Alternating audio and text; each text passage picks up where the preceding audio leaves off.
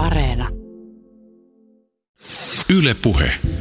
Ulkopuolinen ja vihamielinen vaalivaikuttaminen on ulko- ja turvallisuuspoliittinen uhka, jonka torjuntaan varaudutaan nyt myös meillä. Syyskuun alussa Facebook kertoi, että se lopettaa uusien vaalimainosten julkaisun viikkoa ennen Yhdysvaltojen presidentinvaaleja rauhoittaakseen Yhdysvaltain presidentinvaalit nostottivat eurooppalaisten turvallisuusviranomaisten ja asiantuntijoiden huolen vaaleihin liittyvän häirinnän leviämisestä Eurooppaan. You are fake news. Venäjä ja presidentti Trump eivät häkelly valeuutissyytöksistä, vaan syyttävät nyt niistä kertoneita toimittajia valemediaksi. Valeuutiset, yleisen ilmapiirin sekavuus, tietomurrot ja tietovuodot, joista Yhdysvaltain tiedusteluviranomaiset ovat julkisesti Yhdysvalloissa on toteutunut kaikki se, mitä informaatiovaikuttamisella pahimmillaan voi saada aikaan. Trollausta, botteja, hakkerointia, palvelunestohyökkäyksiä, vastakkainasettelun lietsomista, vaalikeskusteluaiheiden junttaamista. EUn komissio on uhannut rajoituksilla tietojättien Googlen ja Facebookin toimintaa ja patistanut ne valeuutisten metsästykseen ja yhteistyöhön eurooppalaisten mediatalojen ja järjestöjen kanssa. Ylepuheessa Juuso Pekkinen. Oxfordin yliopiston Oxford Internet Institute julkaisi juuri tutkimuksen, jossa oli tutkittu väärää tietoa sisältäviä koronavirukseen liittyviä YouTube-videoita ja niiden leviämistä sosiaalisessa mediassa. Tämän tutkimuksen aineistona olivat videot, jotka Googlen omistama videopalvelu oli poistanut niiden virheellisten tai harhaanjohtavien väitteiden takia. Ja tutkimuksen yhteenvedossa mainitaan muun muassa seuraavat asiat. YouTubella kesti keskimäärin 41 päivää poistaa yksi video.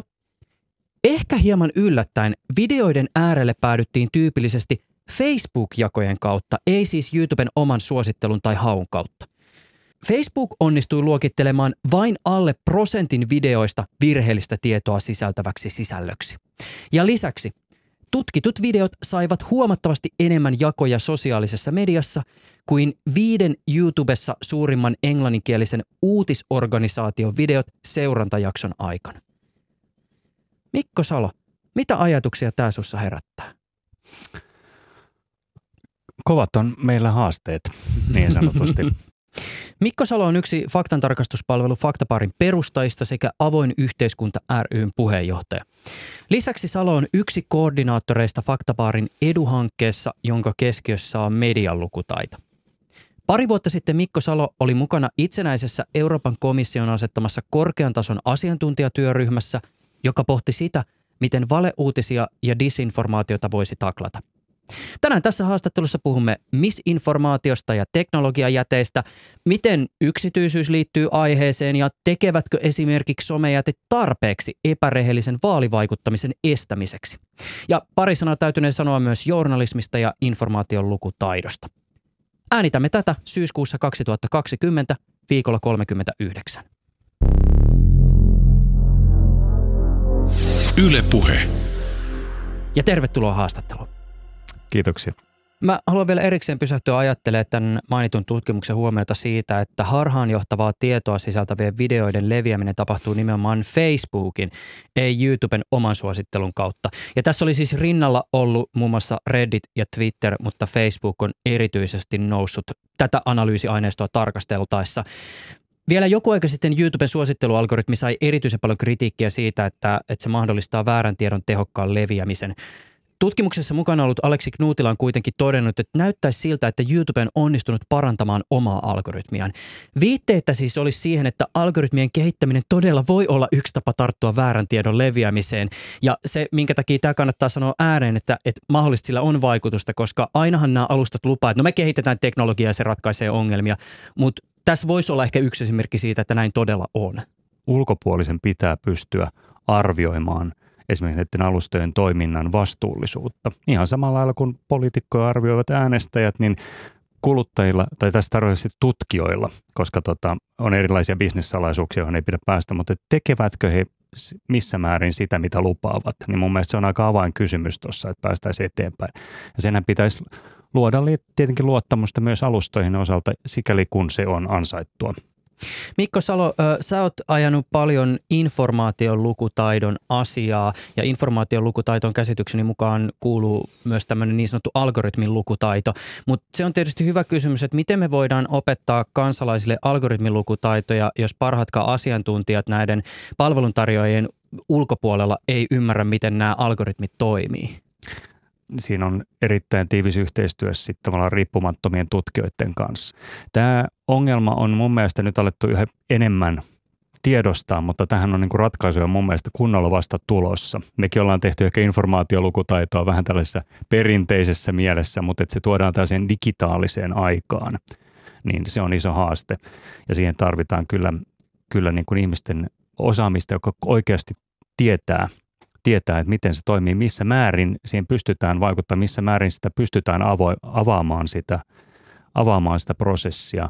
Syyskuun alussa Facebook kertoi, että se lopettaa uusien vaalimainosten julkaisun viikkoa ennen Yhdysvaltojen presidentinvaaleja rauhoittaakseen villiä vaalikamppailua.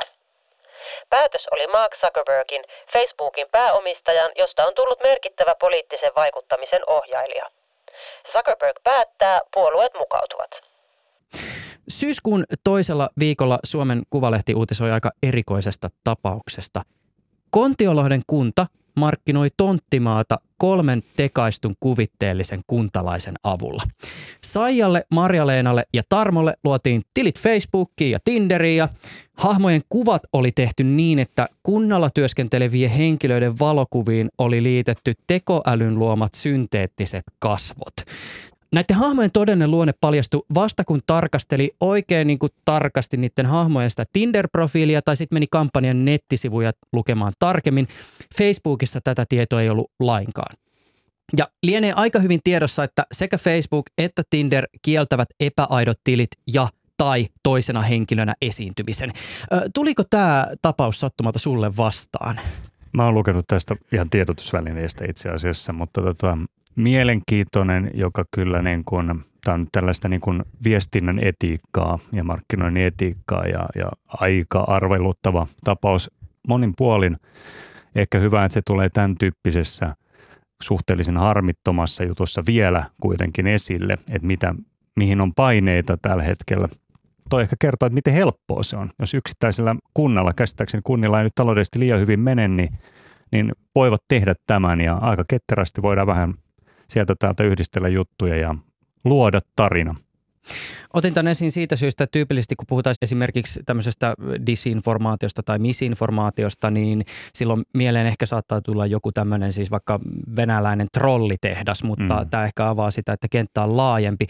Pitäisikö muuten heti alkuun tehdä tämmöinen käsitteisiin liittyvä selvennys ja etukäteishuomio, että, että siis vaikka yleisesti tietysti niin kun puhutaan disinformaatiosta, niin monesti ehkä sitten tämmöinen niin tarkempi ja käytännöllisempi termi olisi se misinformaatio. Eli siis se on kätevä termi, koska sehän ei ota siis kantaa siihen, että onko väärää tai virheellistä tietoa laitettu liikenteeseen tahallisesti vai tahattomasti. Et kyllähän meillä on siis kyökkiajattelijoita ja salaliittoteoreetikoita, jotka levittää virheellistä tietoa ihan hyvää hyvyyttään tai satiiria saatetaan vaikkapa levittää uutisena. Tai sitten mainoskampanjan suunnittelussa ei tule mieleen, että feikkitilien luomisessa olisi jotain väärää. Tämä on erittäin tärkeä, koska ne aika, aika arkikeskustelussa menee aika lailla sekaisin helposti – ja me ollaan käännetty vielä Faktavaarin puitteissa tai eduhankkeen puitteissa niin, että misinformaation käytöstä virheellistä ja, ja tota, disinformaatio on sitten vääristeltyä. Että siinä tulee niin kuin ehkä se, se intentio, se tarkoitusperä, joka on tärkeä siinä disinformaatiossa, joka on usein hyvin vaikea osoittaa. Ja sen takia tota, yleensä sen faktan tarkistaa, että tarkistaa niin sanotusti sitä virheellistä tietoa, että pitääkö paikkaansa tässä kontekstissa ja ja, ja noin näin poispäin. Mutta tämä on tärkeä, tärkeä tota ero, koska tota, tämä tarkoituksellisuus on sitten tietenkin niin kuin eettisesti, eettisesti tuo sen ihan toiselle tasolle. Ja nämä on hirveän vaikeita yleensä osoittaa. Jos osoittaa, että se on sitten enemmän niin kuin tutkivaa journalismia, joskus lähtee oikein sitten, että katsoo, että oliko hän tietoinen tästä vai tapahtuiko vahinko ja korjataan virheellä ja mennään eteenpäin. You are fake news. Mikä muuten sun näkemys oli siis tähän valeuutiset termiin? Esimerkiksi Briteissähän tehtiin niin, että käytännössä niin hallitus suositteli siihen pahimpaan Brexitin jälkeen ja, ja tavallaan tässä, tässä hommassa, että ei käytettäisi sitä termiä, että se niin kuin maalaa mediaa, uutisia. Että se assosiaatio, mikä siitä syntyy, on että tavallaan uutisia, fake news, niin kuin tavallaan tämä. Ja sen takia me ollaan puhuttu enemmän informaatiohäiriöistä, johon kuuluu nyt tämä virheellinen, vääristelty ja sitten vahingoittava, joka on ihan niin kuin vahingoittamistarkoituksessa tehtyä juttua. Ja mun mielestä se on parempi, parempi käsitteistö, mutta ehkä sitten se on tiettyä pragmatiaa, että siitä on vaikea päästä eroon, siitä on tullut tällainen hokema, mutta ehkä se on tärkeää jo avata, avata että näitä on hyvin erityyppisiä, erityyppisiä ongelmia – ja, ja tota, tässä digitaalisessa maailmassa ne, ne näyttäytyykin aika lailla erilainen. Nyt mä en valitettavasti muista, että kuka tutkija tämän jaon oli tehnyt, mutta mä muistan, että joitakin vuosia sitten mä kuulin keskustelun tästä siis valemediakäsitteen käytöstä ja tämä tutkija äh, totesi vaan, että hänen mielestään se valemediatermi on samalla tavalla ehkä hieman epämääräinen ja yeah. hän ehkä enemmänkin jaottelisi niin, että meillä on journalistisia medioita Kyllä. ja sitten meillä on niinku niitä muita medioita ja journalistisella medialla viitataan sellaiseen mediaan, joka on sitoutunut esimerkiksi vaikkapa Suomessa journalistiohjeisiin. Kyllä. Ylepuheessa Juuso Pekkinen.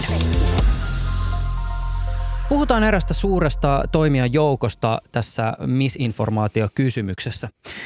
Kaksi vuotta sitten Euroopan unioni suostutteli joukon teknologia- ja mainosalan toimijoita allekirjoittamaan vapaaehtoisen menettelyohjeen, jonka tarkoituksena oli estää disinformaation leviämistä verkossa – Mukana olevat yritykset lupautuivat muun muassa estämään harhaanjohtavaa mainontaa, tekemään poliittisesta vaikuttamisesta, siis epärehellisestä sellaisesta, läpinäkyvämpää, estämään botteja ja feikkitilejä sekä auttamaan kuluttajia ja tutkijoita. Allekirjoittaneiden joukossa oli muun muassa sellaisia yrityksiä kuin Facebook, Google, Microsoft, Twitter sekä monia mainosalan järjestöjä ja myöhemmin mukaan liittyy myös esimerkiksi TikTok. No, tässä kuussa uutisoitiin siitä, että komission arvion mukaan tämä pitkälti itsesäätelyyn perustuva ohjeistus ei ole onnistunut tehtävässään. Ja tässä arviossa todetaan myös, että näitä ongelmia ei ratkaista ilman laillisesti sitovia velvoitteita. Tosin tämä menettelyohjeen todetaan kuitenkin osoittaneen sen, että alustoilla ja mainostajilla on mahdollisuus halutessaan tehdä paljon disinformaation taklaamiseksi. Tulikohan tämä yllätyksenä, että itsesäätely ei toimi? Ei varmasti, mutta sen verran tuota EU-puolta seurannut, että hyppääminen niin sanotusti säätelyyn suoraan ainakin on erittäin vaikea. Ja, ja se on just ehkä lähtee tästä, että meidän pitää tietää niin paljon siitä ongelmasta, että me osataan katsoa ja sitten toisaalta maailma menee niin kovaa vauhtia eteenpäin, että säätely helposti alkaa jurraamaan taustalla ja, ja tuota, jarruttamaankin kehitystä, jopa positiivista kehitystä. Tämä on, tämä on haastava, haastava homma, mutta se oli oikeastaan ehkä sellainen ensi, ensihätään. Tämä tapahtui oikeastaan tässä työryhmässä, missä me oltiin, niin heitettiin tämä ajatus, että jotain pitää edes olla. Sitten se lähti itsesäätelynä. Siitä käydään jatkuvasti keskustelua, että voidaanko sitä säännellä sitten tarkemmin. Nyt alkaa näyttää siltä, että ne paineet on kovasti sinne sääntelyn puolelle, kun muu ei ole toistaiseksi oikeastaan tuonut vielä kuitenkaan merkittäviä juttuja. Mutta dekryptaa mulle nyt pikkasen tätä diskurssia, joka tähän säätelyyn Joo. tässä asiassa liittyy, koska siis yleisesti puhutaan se, että komission suunnalta tulee se ajatus, että no nyt pitäisi säädellä ja, ja alustajatit pitäisi pistää kuriin ja sitten nämä alustajatit tänä päivänä viestinnässä aika paljon puhuu sitä, että, no, että kun tämä sääntelykenttä on vähän niin, kuin niin epämääräinen, että kyllähän mekin kaivattaisiin tähän nyt näitä yhteisiä mm. Pelisääntöjä, niin mistä tässä nyt ihmiset siis oikeasti puhuu? Puhutaanko tässä nyt niin kuin mikrotargetoinnista, puhutaanko tästä niin kuin läpinäkyvyydestä, että kertokaa miten teidän suosittelualgoritmit toimii, onko tässä kyse siitä, että pitäisi tehdä jotain vaikka kuukausittaisia raportteja siitä, että miten olemme taklanneet bottiarmeijoita ja feikkitilejä? Vai mistä tässä niin kuin käytännössä on kyse? Sellainen kärki voi olla ehkä tämä niin kuin poliittinen mainonta. Ja tavallaan tämä puoli, koska tällähän on suuria merkityksiä meidän demokratialle. Tämä, tämä keskustelu käydään tällaisessa demokratiakehyksessä ja avoimuuskehyksessä Euroopassa korostetusti, koska siellä on aivan, tai meillä on EUn kautta todella isoja haasteita jo, jo kokonaisuudessaan. Et mä luulen, että se on niin se tavallaan se, mistä niin lähdetään liikkeelle. Mitä sen puitteissa sitten oikeasti voitaisiin tehdä – niin siellä on erilaisia ajatuksia. Toiset katsoo, että ei voida, niin kuin, ei voida oikeastaan niin kuin, ähm, rajoittaa teknologian kehitystä liikaa, tai sitten, että pystytäänkö jollain lailla rajoittamaan, että ei tule näistä datajäteistä tule niin kuin liian isoja, ja voidaanko lainsäädäntöpuolella, yksi, yksi mielenkiintoisimpia juttu ehkä sellaista, että pystytäänkö jotenkin katsomaan, ettei nämä datajätit ainakaan voi ostaa kaikkea pois, joka on tällä hetkellä ihan oikea niin kuin haaste. Niin eli siis sehän on siis nyt ollut tyypillinen tendenssi, että jos meillä mm. on ollut vaikka joku niin kuin Facebookin tai Googlen kaltainen jättiläinen, niin nehän ostaa kilpailijat pois markkinoilta. Kyllä. Tai jos jollakulla on semmoista teknologiaa, joka jollakin tavalla ehkä haastaa mm. sen teknologiaa, joka näillä yrityksillä on, niin silloin ne vaan nostaa sen sitten sieltä niin kuin pois pyörimästä. Ja ehkä tässä nyt näkyy sitten EUn osalta se, että meillähän on tämän, tämän datan omistajuuden, joka on tässä kaiken niin kuin keskiössä kuitenkin, sehän tekee näistä isoja. Että he tietää meistä lähtökohtaisesti enemmän kuin me itse. Tähän on se vanha slogani. Ja EU on tässä, ja Eurooppa on tässä vähän tässä välitilalla, että meillä on tietenkin niin kuin Kiinat ja Venäjät, jossa nyt sen omistaa sen datan käytännössä valtio. Sitten on Jenkit, jossa se menee pitkälti niin kuin yksityiset firmat ja sitten keskustellaan paljon, että onkohan valtiolla sitten viime kädessä kuitenkin pääsy sinne. Se on vaikea nyt sitten viime kädessä ehkä ihan osoittaa, mutta tavallaan tämä pelko on. Ja EU on nyt tässä vähän tällaisena niin kuin vedenjakajalla, että mites meillä. Ja meillä taas sitten tämä yksityisyys on pyhä ja tätä kautta tämä tulee tänne niin kuin GDPRn puolelle eli tota, tietosuojan puolelle, että, että haluammeko me antaa kaikkea tietoa, me haluammeko elää tässä tavallaan ehdoitta. Ja tässä on sitten eurolla niin kuin historiallisia ja arvollisia kysymyksiä edossa ja, ja tavallaan me ollaan niin kuin, tätä tavallaan tätä työtä tehdään. Ja totta kai siinä on myös sitten se pragmaattinen juttu, että Euroopassa ei ole tällaista alustaa, johon viime kädessä voidaan soveltaa lainsäädäntöä, jota on helppo pitää niin kuin kurissa. Ja tota, sen takia kaikki toisaalta myös paineet kohdistuu EU-hun, koska EUlla ei ole tavallaan sellaista – ei puolusta omaa teollisuuttaan suoraan, mutta pitäisi mahdollistaa ehkä vaihtoehtoinen juttu. Ja on tällä hetkellä niin kuin, tällainen niin kuin altavastaaja tällä, tällä puolella. Niin kiinnostavaa pohtia sellaista maailmaa, että mitä jos Facebook olisi eurooppalainen mm. yhtiö, mikä olisi eri tavalla? Olisiko se niin iso kuin se on tällä hetkellä? Olisiko Facebook esimerkiksi kyennyt ostaa Instagramia tai Whatsappia? Tai olisiko mikään itse asiassa toisin? Niin.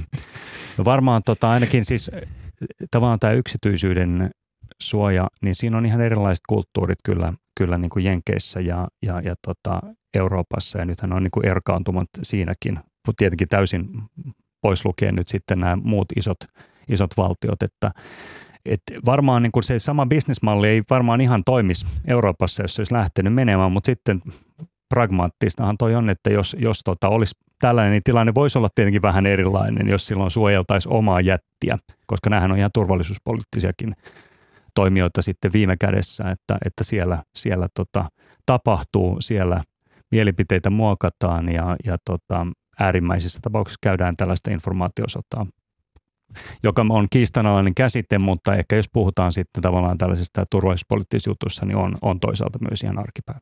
No puhutaan tästä liiketoimintamallista. Mikko Salo, sä olit siis pari vuotta sitten mukana tässä Euroopan komission asettamassa korkean tason itsenäisessä asiantuntijatyöryhmässä, joka pohti siis disinformaatiota ja valeuutisia ja näiden taklaamista. Ja tässä teidän loppuraportissa ratkaisuksi edellä mainittuihin ongelmiin mainitaan muun muassa media-alan ekosysteemin vahvistaminen ja kansalaisten digitaalisten taitojen kehittäminen, mutta siis osana taistelua olennaisessa roolissa on nämä isot alustatyöiden välityksellä väärä tieto leviää kulovalkian tavoin.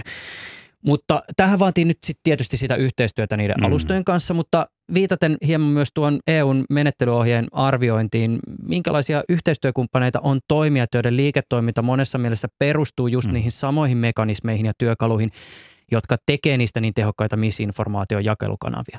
Tietenkin ongelmallisia, mutta toisaalta heidän kanssaan sentään käydään niin kuin keskustelua ja, ja tavallaan se pitää antaa niin kuin, ää, tunnustusta tavallaan, että kyllähän Facebook on tehnytkin asioita. Se, että, että niihin perimmäisiin kysymyksiin ja vähän vääristyneesti, eettisesti vääristyneeseen lievästi sanoen bisnesmalliin on, on vaikea sitten tietenkään tarrata ja, ja se on sitten niin kuin rakenteellisia juttuja, että katsotaan voiko sellaisen kääntää.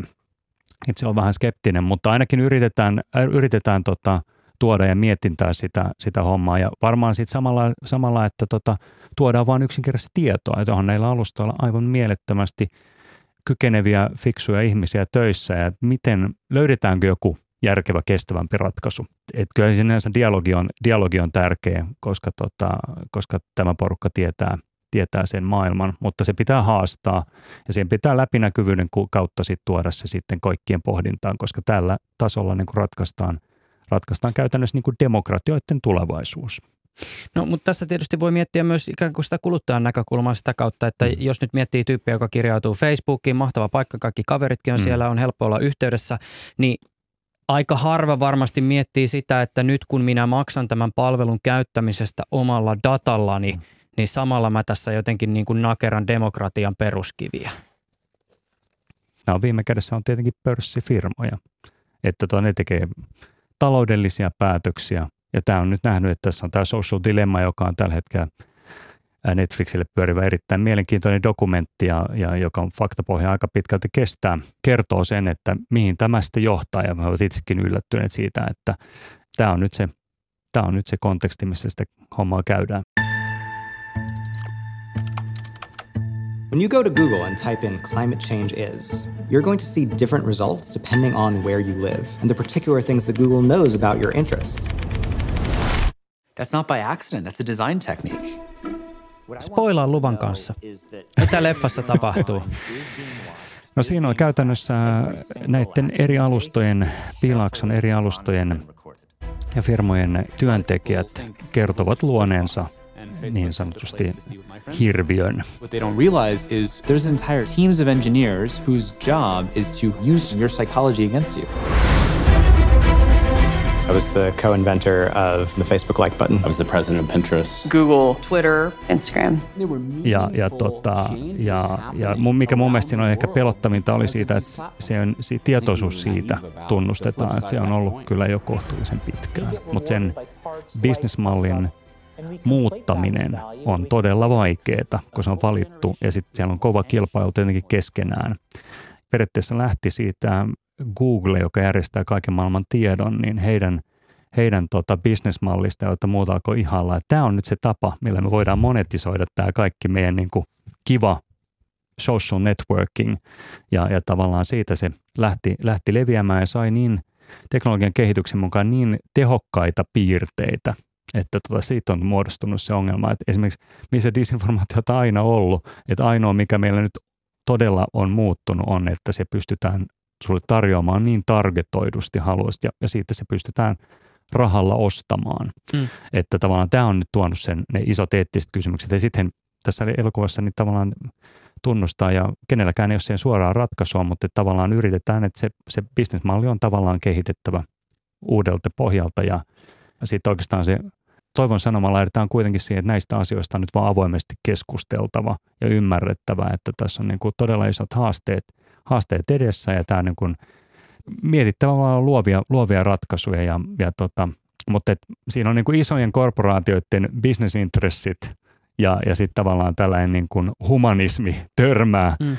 Mä toivon, että tämä tuo sen keskustelun tavallaan tähän, tähän päivään tällaisista eettisistä – ylätason pohdinnoista, koska meidän pitää hoitaa tällaiset niin kuin eettiset, eettiset pohdinnat nimenomaan tässä digitodellisuudessa ja suhteessa näihin, mitä ne algoritmit opetetaan tekemään ja, ja minkä väestöpohjan ajatuksia ne peilaa, koska peruskuviahan on se, että nämä antaa sulle enemmän sitä, mitä sä haluat.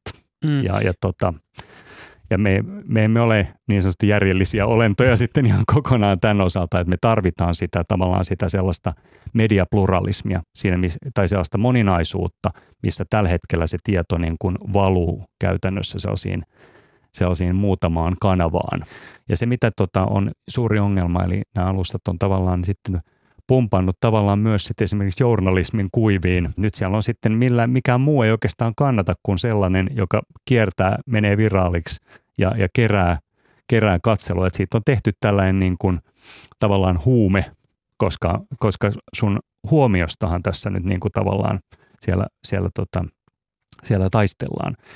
Ja, ja tota, tämä on, tää on nyt niin kuin se, se, se kuvio, mutta ehkä tässä, että mitä me ollaan ehkä yritetty tämä se niin kuin informaatiolukutaidon, että, että pelkästään se, että sä ymmärrät, että mikään ei ole siellä ilmasta. Ja sitten sä pystyy, että siitä tulisi se motivaatio edes säännellä sitä kriittisintä yksityisyytensä osuutta ja, ja, ja, ja tavallaan että kaikkea no, niin kuin yhdelle alustalle. Ja ehkä sitten tällaisia luovia juttuja, niin kuin MyData-liikkeen puitteissa on puhuttu niin kuin tiedon ää, tai informaation siirrettävyydessä. Eli jos, jos löytyy parempi alusta, ajatellaan, että on reilua kilpailua, sitähän se tällä hetkellä ei ole, niin voidaan siirtää sitten sun tietomassa jonnekin sinun eettisesti katsomallesi toiselle alustalle ja sitten sä voit jatkaa siellä. Ja nythän se on vaan tällainen path dependency tavallaan, että se riippuvuussuhde, että, että kun mä oon täällä, koska Juusokin on täällä ja, ja en mä oikein mihinkään voi lähteä ja tekee tavallaan sä, sä et voi jättää sun yhteisöä, että jos tulee parempi, niin sitten pystyy katsoa. Eli tuli se insentiivi kehitelläkin sitten uusia, uusia juttuja. Näitä on kuitenkin työn alla erilaisia juttuja, mutta sitten tällä hetkellä pelätään sitten, että onko niillä mitään mahdollisuuksia. Ylepuheessa Juuso Pekkinen. Tässä on varmaan tullutkin jo hieman ilmi se, että miten siis niin kuin yksityisyys ja toisaalta tämä misinformaatiokysymys kytkeytyy toisiinsa. Eli siis tavallaan voineen sanoa, että EUn yleinen tietosuoja-asetuskin, eli kavereiden kesken mm. GDPR, on itse asiassa jotain sellaista, joka kytkeytyy myös tähän. Kyllä, kyllä. Se on helposti koetaan hirveän tekniseksi ja tällaiseksi niin kuin haitaksi ja tulee, pitää klikata sieltä ja täältä, mutta ja se on, voi olla, mä olen samaa mieltä, että ei varmasti kuluttajan se voi olla kömpelää, mutta se on aivan äärettömän tärkeä tällainen niin kuin arvovalinta tavallaan. Ja, ja tota, käsittääkseni suurimpia ongelmia on siitä varmaan se, että sitä ei ole kuitenkaan saatu oikein käytäntöön. Nyt siitä on tullut pienille järjestöille ja ja pikkufirmoille periaatteessa niin kuin rasite melkein ja sitten se luovuuden este, että, mutta tota, se iso filosofinen eh, tapa niin kuin suojella sun digitaalista identiteettiä, olisiko tämä nyt oikea sana, niin, niin on todella tärkeä periaatteellinen juttu niin kuin tulevaisuutta ajatellen. Ja, ja siinä mielessä tämä on se, joka niin kuin kiinnostaa kyllä eri puolilla maailmaa tällä hetkellä. Niin, periaatteellisella tasolla tärkeää kyllä, mutta kun GDPR alettiin mm. soveltaa toukokuussa 2018, mäkin käsittelin asiaa ja Jep. jo silloin monet suhtautuivat kriittisesti siihen, että, että muuttaako tämä asetus oikeasti mitään mm. vai tuleeko tästä vaan tämmöinen ikään kuin pop-up-ikkuna rituaali. Aika monet on tähän mennessä ehtineet jo todeta, että GDPR on ainakin osin osoittautunut jonkinlaiseksi tyhjäksi lupaukseksi ihmisten yksityisyyden suojelemiseksi. Mm. Tässä on, mä tiedän, että sitä, sitä työstetään, mietitään näitä ja se kritiikki on vastaan. Se ei koskaan mene ensimmäisellä kerralla oikein. Puhutaan niin isoista asioista ja, ja tätäkin sorvattiin todella pitkän aikaan. Ja ei varmaan ei olisi ehkä tullutkaan, jos mä olen ymmärtänyt, ei olisi tullut edes voimaan erilaisten kompromissien vastustuksen huolimatta, ellei nyt olisi tullut näiden vaalien osalta todella suuria ongelmia ja sitten tavallaan Cambridge Analytica tällaiset, jotka nosti tämän asian pintaan, että nyt on vaan pakko, pakko saada jotain. Mutta ehkä mä lähtisin sitä kehittämään ja sitten toimeenpanemaan enemmän kuin dissaisin sen, koska se on se, jonka varaan rakentuu kuitenkin kestävämpi datapolitiikka. Faktapaari Mikko Salo, koronaviruspandemia on tapahtuma, jolloin oikean ja vahvistetun tiedon merkitys korostuu ja misinformaation leviäminen on oikeasti iso uhka. Mutta jonkinlainen koko tämän disinformaatiokeskustelun se kova ydin on demokratian rakenteiden vaaliminen ja vaalit. TD.net uutisoi tällä viikolla tutkimuksesta, jossa teknologia-alan ammattilaiset ja vielä erikseen Facebookin työntekijät oli osallistunut tämmöiseen kyselyyn, jossa oli nimettömänä kysytty misinformaatiosta ja vaaleista. Ja kysymys kuului, uskotko, että on Facebookin velvollisuus estää vaaleihin liittyvän misinformaation leviäminen? Suurin osa nimettömien yhtiöiden työntekijöistä oli sitä mieltä, että väärän tiedon leviämisen estäminen on ehdottomasti Facebookin tehtävä. Facebookin työntekijöistä vain 47 prosenttia oli tätä mieltä. Kun me tehdään tätä haastattelua, niin ei ole kulunut pitkä aika siitä, kun BuzzFeed julkaisi tämmöisen pitkän artikkelin, jonka keskiössä oli Facebookilla data-analyytikkona työskennelleen Sophie Changin entiselle työkaverilleen kirjoittama ja sitten vuotanut muistio. Ja tämän memon viestin jotenkin, jos tiivistää, niin se menee niin, että yhtiö on hyvin tietoinen eri puolilla maailmaa tapahtuvasta epärehellisestä poliittisesta vaikuttamisesta ja esimerkiksi oppositiopoliitikkojen häirinnästä, mutta se ei joko ehdi tai koe tarpeelliseksi reagoida näihin asioihin ainakaan kovin nopeasti. No, Facebook on itse sanonut, että se ei kommentoi väitteitä ennen kuin se saa tutkittua niitä itse sisäisesti tarkemmin. Lisäksi Zhang tuo esiin oman ajatuksensa siitä, että Yhtiö priorisoi lähinnä niitä ongelmia, joista on tiettävästi tulossa imagohaittaa. Jos joku vuottaa New York Timesille, niin silloin siitä tulee prioriteetti, mutta ei ehkä muuten. Mä en todellakaan kiistä sitä, etteikö misinformaatio olisi myös Facebookille iso haaste, mutta toki ulkoapäin tarkasteltuna herää kysymys siitä, että onko yhtiöllä tai yhtiöillä kykyä ja halua ottaa sitä vastuuta, mitä niiltä odotetaan. nämä Changinkin jutut oli erittäin hälyttäviä, erityisesti tämän läntisen, läntisen maailman niin sanotusti ulkopuolella, jossa ei olla tarkkoja tällaisissa jutuissa, että siellä kukaan ei oikein tiedä, mitä tapahtuu. Niin siellä oli Azerbaidsania ja Hondurasia ja tämän tyyppisiä maita mainittu.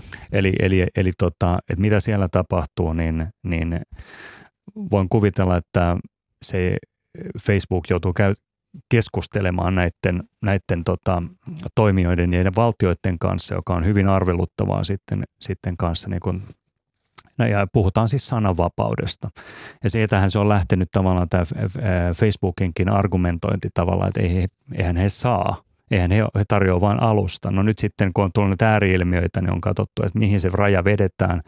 Käytetään ulkopuolisia toimijoita arvioimaan, mutta sitten se, sekin vedetään se raja, raja siihen. Mä tiedän tämän sen takia, että, että faktan tarkistajat on tällainen, tällainen tota, pooli, jonka kanssa Facebook on lähtenyt tekemään, tekemään siinä mielessä yhteistyötä, että se sorteeraa omilla työkaluillaan sellaisen feedin, että tietyn tyyppisiä ää, laajasti jaeltuja ongelmallisia viestejä, niin tuodaan sitten kolmannen osapuolen arvioitavaksi. Ja sitten siellä manuaalisesti pienet faktantarkistuspolkut yrittää sieltä kääntää ja sitten yritetään katsoa, että miten tämä saadaan leviämään toiseen suuntaan.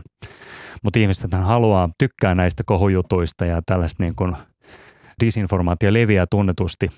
Siellä on yksi MITin tutkimus, joka kuusi kertaa no, nopeammin kuin tarkistettu tylsä tieto. Yleensä maailma on paljon tylsempi sitten kuitenkin kun, kun nämä, että tota, nämä liian hyviä tai mielenkiintoisia ollakseen totta tyyppisten juttujen osalta.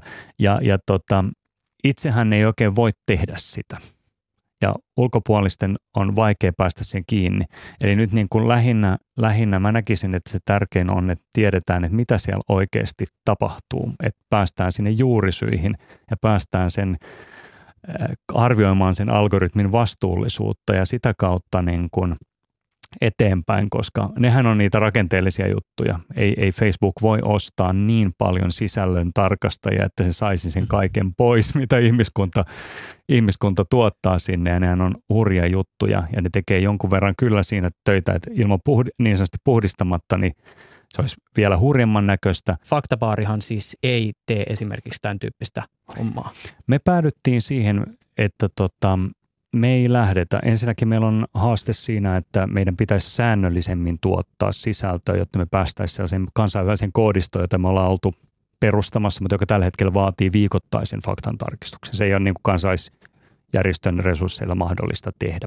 Et se on se ehkä ensimmäinen syy, että miksi me ei, me ei olla siellä. Sitten toiseksi, jos me oltaisikin siellä, niin meidän niin kuin tavallaan rahoituspohja pitäisi olla niin vakaa, ettei kukaan voisi sanoa, että me tehdään Facebookille töitä koska mun mielestä niin kuin me ollaan käyty tässä ilmi, niin alustat, Facebook, kaikki muut, Google, kaikki niin ovat osa osa sekä tätä isompaa, isompaa rakenteellista ongelmaa siinä, missä me oltaisiin tuossa vaan niin kuin tekemässä sitä pintaa. Mm. Että riippuvuussuhdetta ei saa syntyä. Ja, ja tota, nämä on ehkä sellaisia syitä, minkä toistaiseksi me ollaan katsottu, että parempi ottaa sitten vähän etäisyyttä ja toimia tältä puolelta.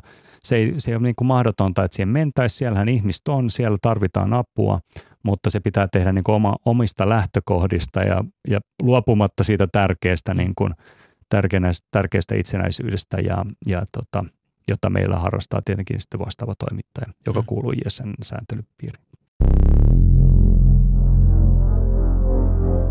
Yle Puhe tietysti onhan tässä nyt Suomellakin tulossa jossain vaiheessa vaaleja. Mm. Ei ihan heti, mutta tässä esimerkiksi ensi vuoden puolella.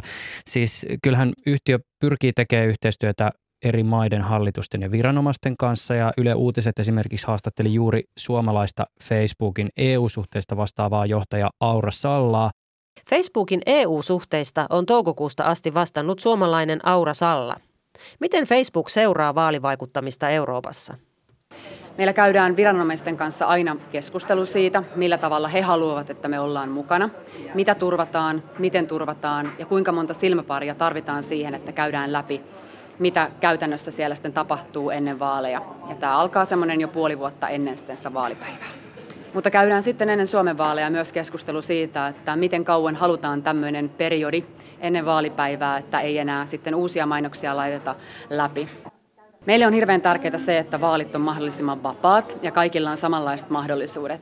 Ja siis kun vaalit on tulossa, niin virkamiehet tai jopa ministerit saattaa mm. soittaa Sallalle ja kysellä siitä, että no, mitenköhän Facebook voisi tehdä, jotta meidän vaalit olisi turvattu. Mutta vaikka Facebookin tai sen yhteistyökumppaneiden palkkalistoilla työskentelee ainakin tämän Yle Uutisten juttujen mukaan semmoinen 35 000 ihmistä, joiden tehtävä on seurata keskusteluja ja vaikuttamisyrityksiä, niin Salla esimerkiksi toteaa, että Suomen kaltaiset pienet kielialueet on aika hankalia valvottavia, koska algoritmit ei pysty avustamaan valvontaa yhtä tehokkaasti kuin isompien kielien kohdalla, joten lienee ihan vaan siis realismia sanoa, että maat ei ole alustojen edessä samalla viivalla, mitä tulee kykyyn reagoida vaikka siihen vaalivaikuttamiseen. Ei varmasti. Ja, ja suurin osa myös näistä Facebookin tarkasta, tarkistajista tai sisältömoderaattoreita on käytännössä ulkoistettu, jotta päästään eroon siitä vastuusta, joka sen tulisi sen kanssa. Mutta toki he yrittävät sitä kanssa tehdä. Ja muut alustat kanssa ei tartuta aina siihen Facebookiin. Mm. Mutta tota, vaalivahti oli Open Knowledge Finlandin ja, ja Faktabaari oli mukana siinä viime vuonna. Sitten antoi niin kuin nähdä sen, että – sinun saamasi vaalimainonta on kovin erilaista siitä vaikka, mm. mitä se on mulla. Ja, ja mikä siihen voi vaikuttaa, koska sut on targetoitu sellaiseksi, että sä oot potentiaalinen tämän ja tämän puolueen äänestäjä. Tai sitten, jos se menee ehkä täysin vähän epäilyttävimpiin demokratian kannalta, että tämän tyyppinen ryhmä on nyt vaan kielessä näissä vaaleissa. Mm. Ja, ja vaikuttamalla siihen, että tämä porukka ei lähde uurnille, että ei ole mitään merkitystä, niin henkisesti, niin saadaan pidettyä tämä, tämä niin kuin tärkeä, mm. tärkeä porukka tavallaan tuota aisoissa. Että tämän, näiden mekanismien niin kuin näkyväksi tekeminen on mun mielestä se ensimmäinen niin kuin askel, askel siihen eteenpäin, koska sitten ja sit pitäisi vedota niihin, joita niitä mainoksia esimerkiksi vaaleissa ostaa, on ne puolueita tai sitten epäilyttäviä kolmansia tahoja, niin että kuka tekee niin kuin eettisesti kestävää markkinointia tavallaan verkossa. Mm. Tämän läpinäksi, minkälaisia summia eri toimijat käyttää somemarkkinointiin ja, ja tämän tyyppisiin juttuihin, niin sehän on sitä, mitä niin kuin journalistitkin voivat tehdä tavallaan tämän tyyppistä työtä, että tota, nähdään, että kuka hakeutuu ja mihin vedotaan täällä. Ihmisen tietoisuus kasvaa ja sitten viime kädessä ihmisten pitää tehdä kriittisiä omia päätöksiä. Ei, ei voida niin kuin kaikkia suojella tai sensuroida missään tapauksessa tuo. Ylepuheessa Juuso Pekkinen. Mitä ajatuksia Mikko Salo sussa muuten herättää, kun mietit nyt alustoja tulevia Yhdysvaltojen vaaleja, presidentinvaalia ja Yhdysvaltojen tämän hetken yhteiskunnallista ilmapiiriä? Tämmöinen pikkukysymys. Joo, no se on. Portlandissa Yhdysvalloissa on yksi ihminen kuollut mielenosoitusten yhteydessä. Kaupungissa oli meneillään poliisiväkivaltaa vastustava Black Lives Matter mielenosoitus. Yhdysvalloissa tilanne on edelleen hyvin vakava ja koronaan on kuollut noin 200 000 ihmistä, siis enemmän kuin missään muussa maassa. If we not, if we had not done it right, you could have 2 million, 2.5 million or 3 million. But it's a horrible thing. Should have never ever happened. China let this happen and just remember that. Kyllä huolestunut saa olla tuosta tuolla Yhdysvaltojen tilanteesta, että kun polarisaatio on päässyt niin pitkälle kuin siellä, ja sehän ei ole pelkästään tietenkään niin kuin alustojen syytä, vaan, mutta ne on ruokkinut sitä yhä pidemmälle, niin, niin, tota, niin siitä ei ole kovin helppoa tietä takaisin. Ja, ja tota, ehkä me voidaan tässä, tässä niin kuin kotimaisesti ainakin – ottaa sieltä sille opiksi, että sitä polarisaatiota ei saa päästää niin pitkälle, että, että tota, sitä, sitä ei enää voi kääntää takaisin, vaan tarvitaan tällaista niin kuin yhteen tuovaa keskustelua myös, myös reaalimaailmassa yhdistettynä tänne ja sellaista malttia. Tämä polarisaatiokysymys suhteessa niin vielä erilaisiin alustoihin on mun mielestä siinäkin suhteessa kiinnostava ja nyt on vaarallista, kun puhuu polarisaatiosta, mm. mikä on niin iso ja vaikea aihe osin mutulla, mutta ehkä mä sillä voisin niin kuin vedota kuuntelijaan, että tässähän on niin kuin helppo myös itse todentaa sen, että että kyllähän alustat ja se, miten ne alustat toimii, myös vaikuttaa siihen, minkälaisen vaikutelman – polarisaatiosta tai niin sanotusta polarisaatiosta saa. Että jos katsoo vaikka keskustelua Facebookissa tai keskustelua Twitterissä tai keskustelua Instagramissa ja sitten etsii sieltä erilaisia polarisaation merkkejä, niin kysymys näyttäytyy ehkä vähän niin kuin erilaiselta. Ja toki meillä on siis esimerkkejä siitä, miten digitaalinen maailma ja sen ikävät ominaisuudet ö, valuvat ihan oikeaan todellisuuteen, siis toisinajattelijoiden tai vaikka Suomessa toimittajien tai poliitikkojen tämmöinen siis ihan tosielämän ahdistelu, se, se on niin kuin siis ikävä tosiasia. Mutta nyt tullaan siihen mutuosioon jollakin tavalla mulla on niin semmoinen huoli, että me rakennetaan ikään kuin kuvaa siitä, minkälainen ilmapiiri yhteiskunnassa on sen perusteella, miltä esimerkiksi erimielisyydet näyttää sosiaalisen median alustoilla. Alustathan ohjaa niin kuin tietyn tyyppiseen keskusteluun, mutta jos se keskustelu ja vaikutelma siitä alkaa vaikuttaa siihen, että tosielämässä yhtäkkiä me aletaan toimia niin kuin ihmiset toimii Twitterissä, niin se on, niin kuin, se on niin kuin iso ongelma yksinkertaisesti se formaattihan on niin superlyhyt noissa alustoilla, että sehän ei kannusta. Siitä puuttuu kaikki se sellainen inhimillinen, inhimillinen puoli. Mutta joo, toi on, toi on kyllä täysin totta ja erityinen haaste tietenkin nyt tällaiseen covid-aikaan, kun, ollaan, ollaan niin kuin koneilla ja, ja tämä inhimillinen puoli, joka tasapainottaisi tätä ja joka toisi sellaista perspektiiviä, ettei uppoisi tonne ja saisi sitä käsitystä, että tämä on, niin kuin, tämä on se mun todellisuus. Että pitäisi olla ainakin tällainen niin kuin oikeita kohtaamisia ja, ja, ja näin poispäin. Että, mutta mä en oikein tiedä muun kuin sen tietoisuuden lisäämisen osalta, että ihmisille pitäisi vaan niin kuin tutkittuun tietoon osa pyysiä, että nämä on ne, nämä on ne harhat, mitkä some synnyttää ja sun pitää tehdä aktiivisesti vähän töitä ja haastaa itseäsi, että tota, tämä ei välttämättä pidä paikkaansa. Ja, ja, ja, tota, ja sitten se on niin kuin yleinen niin kuin vaan mitä, mitä somealustat harvoin antaa mahdollisuutta siihen niin kuin, tavallaan, että viedään ihmisiä oikean niin kuin tiedon lähteille ja, ja sen tyyppinen tieto tuodaan sinne, tuodaan sinne mukaan kanssa.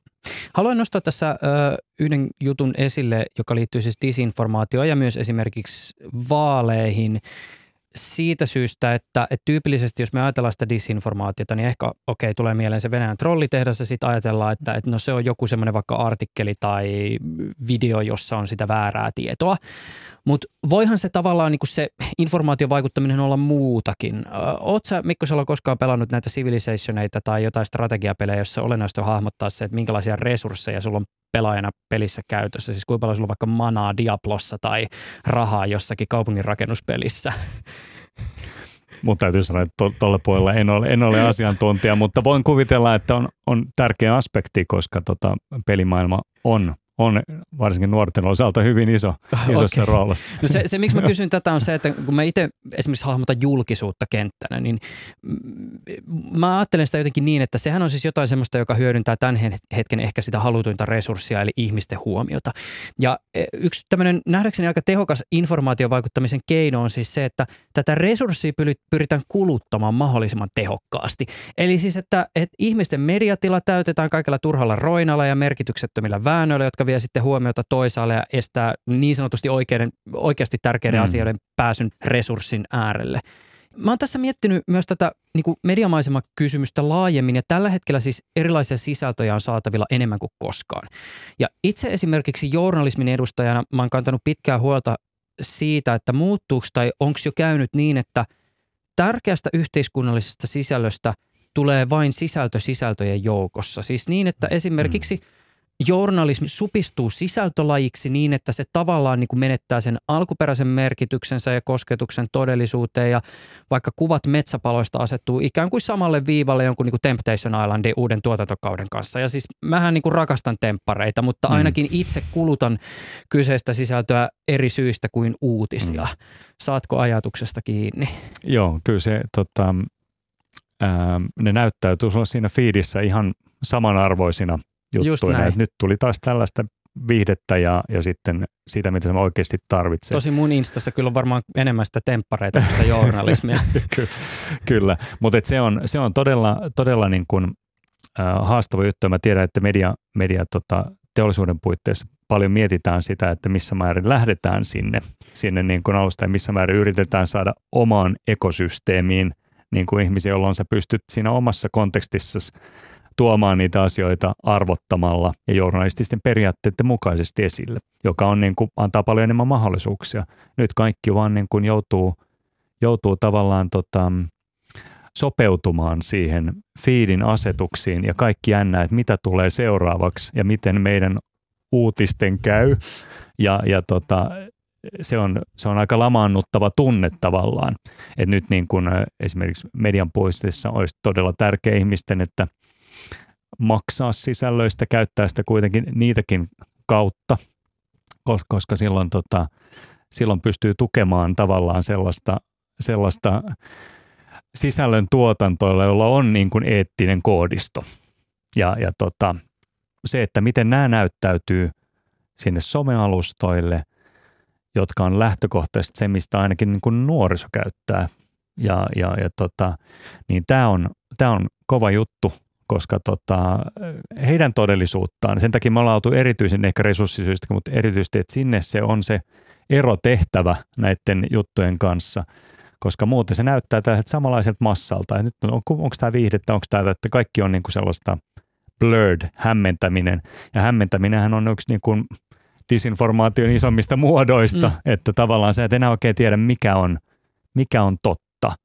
Ja, ja, ja, ja silloin, silloin se niin kuin lamaannuttaa, että en mä oikeastaan nyt sitten tiedä, että en mä oikein mä en tiedä, että antaa ehkä joku osaa päättää mm. ja sitten se käytännössä päättää sitten tota, se suosittelualgoritmi sen perusteella, mitä oot aikaisemmin valinnut. Mm. Ja sitten me ollaan siinä kierteessä, kierteessä tavallaan, että tästä pitäisi nyt niin kuin, tätä pitäisi tuoda esille ja tähän niin kuin, ää, mediamaailmalta kaipaan kanssa siis sellaista freesiä out of the box ajattelua, koska tällä datapuolella ei varmasti pärjätä näiden nykyisten mm. jättien kanssa ainakaan, että ne on niin isoja tavallaan ja se datamäärä on niin paljon, että sä et voi tehdä tätä mikrotargetointia samassa määrin kuin muut. Ja tämä on ehkä kuluttajankin, että ei ole yhtä, yhtä haitallista käydä jonkun median sivulla, joka kerää sinusta toki tietoa, kuin sitten tässä, koska tota, se yksityisyyden menettämisen riski on huomattavasti pienempi siellä toisella kuin sit se toinen, joka on hyvin kokonaisvaltainen ja joka myy sun tietoja eteenpäin. Mm.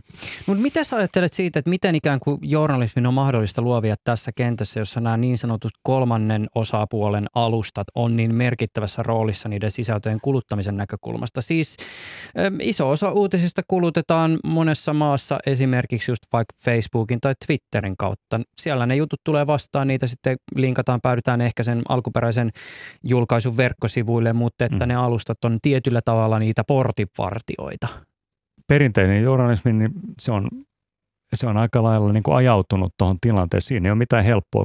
Yleisradioiden, julkisten toimijoiden rooli mun mielestä korostuu ainakin tällaisissa – tällaisissa muutosvaiheessa. Mutta on tämä jotain sellaista, niin. mitä yleisradiotkin, yleisradiokin Ihan ja Suomessa lailla. joutuu pohtimaan, Kyllä. koska jos mietitään vaikka nuorempia yleisöjä, he ovat erityisesti siellä sosiaalisessa mediassa ja kuluttavat sisältöjä niiden alustojen kautta. Pitäisikö sisällöt olla niistä alustoista pois jostain periaatteellisesta syystä, jolloin sitten menetetään Juuri ne yleisöt? Juuri näin, ja siinä on taas sitten se julkinen tehtävät siellä, missä ihmiset on, että siinä mielessä mun mielestä se on tärkeää käydä tätä dialogia näiden alustojen kanssa ja miettiä. Mutta ehkä mä niin kuin miettisin uusia juttuja. Mä olen itse mukana sellaisissa jutuissa, joissa mietitään, että pystytäänkö me tuomaan mukaan ihmisiä sen uutistuotantoon. Ja tavallaan siinä mielessä myös samalla ymmärtää, kuinka vaativaa journalismi on ja avaamaan sitä prosessia, että kun silloin ei riitä ihan mikä tahansa sisältö ja mikä tahansa wow-homma, vaan että siinä pitää olla tietyt kriteerien kautta läpi ja, ja se tuo sellaista niin kuin vastuuta tekemisen kautta. Ja sitten mun mielestä tavallaan se, että siitä pitäisi pystyä myös sitten niin kuin osallistujille korvaamaan jotenkin, koska, koska tota, se, se lisää sitä sitoutumista. Et tällä hetkellähän nyt me ollaan kaikki tavallaan ilmaisia sisällöntuottajia mm. alustoille.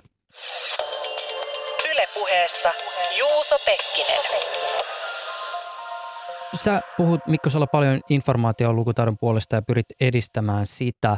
Tämähän on tärkeä juttu, mutta mä voisin ehkä sen verran tästä vielä niin kuin tämmöistä pohdiskelua heittää sun suuntaan, koska siis informaatiolukutaidon tai medialukutaidon keskiössähän on yksilö ja yksilön taitojen kehittäminen. Mutta mä miettinyt sitä, että, niin kuin, että ratkaiseeko tämä sitä, että meillähän on yhä voimakkaammin viiteryhmiin, elämäntapoihin ja poliittisiin katsomiskantoihin kytkeytyviä median lukutaitoja. Ja mä tarkoitan tällä sitä, että eri piireissä arvostetaan tai ei arvosteta erilaisia instituutioita, vaikkapa journalistisia instituutioita, kehotetaan lukemaan tiettyjä viestejä tietyn tulkinnallisen viitekehyksen kautta, puhutaan maailmasta sanoilla, joita kaikki eivät jaa.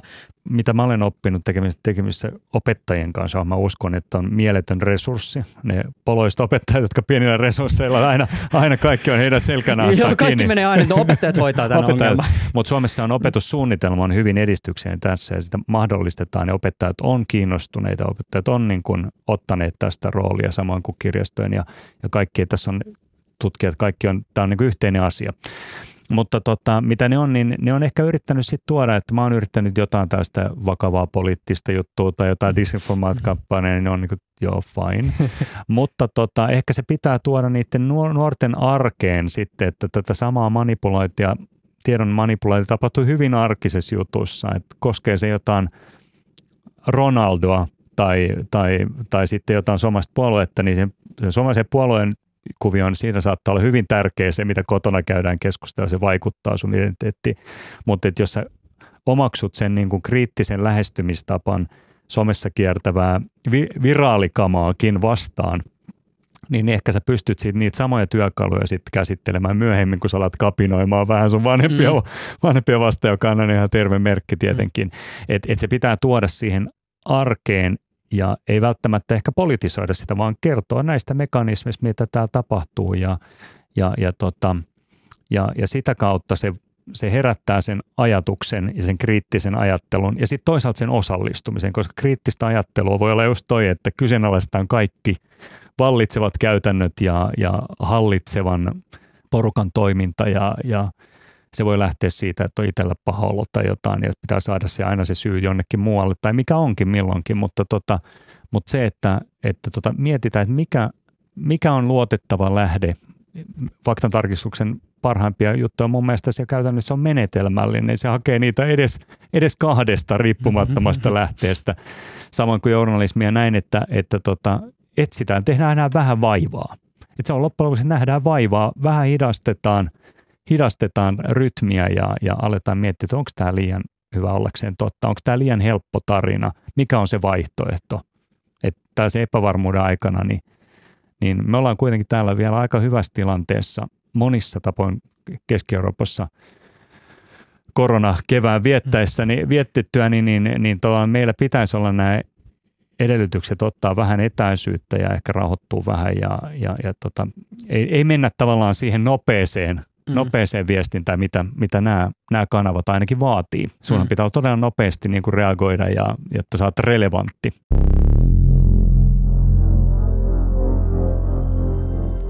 Facebookin Mark Zuckerberg on jo pitkään sanonut, että Facebookin koko on Facebookin etutaistelussa disinformaatiota vastaan. Eli siis toisin sanoen, koska he on niin isoja, heillä on resursseja ja mahdollisuuksia luoda teknologioita, joilla voidaan misinformaatiota taklata ja lisäksi toki siis palkata ihmisiä tai organisaatioita avuksi, jotka sitten voivat tässä ongelmassa olla apuna. Mutta tietysti tässä voisi kyynikko todeta, että on tämä sillain ehkä vähän ristiriitasta, koska siis Facebookin kokohan on se yksi ongelma juuri syistä, siis se minkä Kyllä. takia Facebookista puhutaan, kun me puhutaan niin paljon misinformaatiosta. Mutta olisiko sellainen maailma, jossa meillä olisi muutaman somejätin sijaan, jossa siis suurin osa maailman ihmisistä on, niin semmoinen tilanne, jossa meillä olisi vaikka kymmeniä tai satoja alustoja, jossa ihmiset toimii. Tota, tota, Facebookilla nyt ensinnäkin ongelma on tietenkin myös johtorakenteet, että se on mm. viime kädessä se on yhden ihmisen show ja sehän on aika pelottavaa niin kokonaisuuden osalta, että sitten me että mitä, mitä tänään tapahtuu, voimmeko luottaa siihen. Nyt on ehkä tämä track record ei aina kanna siltä, että luottaisin, luottaisin täysin tähän, tähän hommaan. Toki kaikki skaalaut, no pystytään akuutisti nopeita juttuja, että helposti asiat ajetaan sitten sellaisia juttuja, että nyt tarvitaan nopeita on se pragmaattinen. Poliitikot ei uskalla tehdä pitkäjänteisiä päätöksiä, jotka mahdollistaa uusia ratkaisuja, vaan että no tehkää jotain, muuten me ollaan lirissä, että se on perspektiivissä kiinni. Twitteristä ehkä sen, että Twitterhän on tosissaan ihan eri resursseilla tehty, että näitä, näitä todella isoilta voi vaatia paljon enemmän vielä enemmän vielä. Ja, ja mulla on jotain sellaisia merkkejä, että Twitter yrittää nyt profiloitua tässä hommassa mm. sitten tavallaan sellaisena, että, että me, me, me tota, välitetään enemmän. Siellä on paljon, paljon ongelmia ja heidän faktan tarkistuksensa on aika kevyttä tai se on ihan yksittäisiä anekdootteja, että se ei ole mitenkään systemaattista.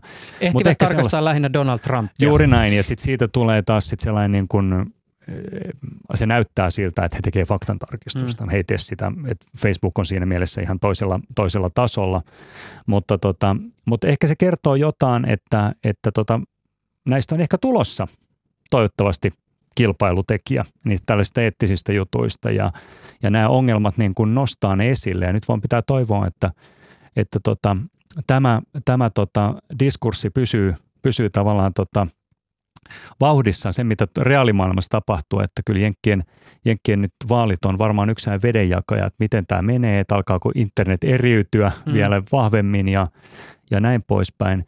Mutta tota, ja sitten, että kuinka tosissaan EU saa sitten toteutettua omia arvojaan tämän datapolitiikkansa. Ja nyt sieltä tulee sellainen Digital Single Act, joka, joka, johon kaikki tällä hetkellä lobbaa sitä, että siellä pitää nyt olla sitten suomalaistenkin tarkkaan seurata, että minkälaisessa sääntelykehyksessä tulevaisuudessa jatketaan. Me yhdistyksen laitettiin sitten näiden niin kuin arvopohjalta oli sellainen demokratia – toimintasuunnitelma, johon nimenomaan kiinnitettiin huomioon, tehtiin oma lausunto kanssa näisten vaalimainonnan osalta, joka on se kaikkein kärikkäin juttu. Ja, ja, ja kyllä siellä on niin kuin sellaista, sellaista positiivista driveakin löytyy tällä hetkellä. että ehkä suomalaisia kuuntelijoita, kehottaisin seuraamaan sitä keski-eurooppalaista keskustelua. Mun mielestä me ollaan pikkusen – teknologiauskovaista tässä porukassa, jos se seuraa, että se on tulossa se keskustelu tänne. Tämä social dilemma oli yksi ehkä tilaisuus käydä sitä, miettiä siitä, sitä, sitä, niitä ongelmia vähän pidemmällä, pidemmällä, että mihin tämä voi johtaa. Koska siinäkin on sellainen vähän niin kuin toivon kipinä kuitenkin, että nyt jos tähän herätään, niin ei ole vielä liian myöhäistä. Mutta edelleenkin se alkuperäinen mm. kysymys, siis olisiko se, että meillä olisi parin mm. tai muutaman valtavan toimijan sijaan vaikka se sosiaalisen median mm. kenttä olisi jakautunut useampiin pieniin tai keskisuuriin tekijöihin, ratkaisisiko se niitä disinformaatio- ja misinformaatioon liittyviä ongelmia, joita meillä tällä hetkellä on? No ainakin siitä voisi tulla tällainen kilpailutekijä näiden välillä ja sitten kun puhuttiin tästä data portability tiedon siirrossa, että sä voisit mennä sun historian kanssa ja valita. Nythän sä et oikeastaan voi valita, sä oot siellä missä sun kaverit on ja, ja, ja mikä tuottaa sulle lähtökohtaisesti käteviä, helppoja palveluita, jotka on optimoitu sellaisella resurssilla, että siinä ei oikein pienet pärjää. Et kilpailu olisi to, tosi terveellistä tälle puolelle ja, ja mä luulen, että, että kyllä mä lähtökohtaisesti kannatan, kannatan kovasti sitä, sitä puolta. Mikko Salo, kiitos sulle tästä keskustelusta. Kiitos.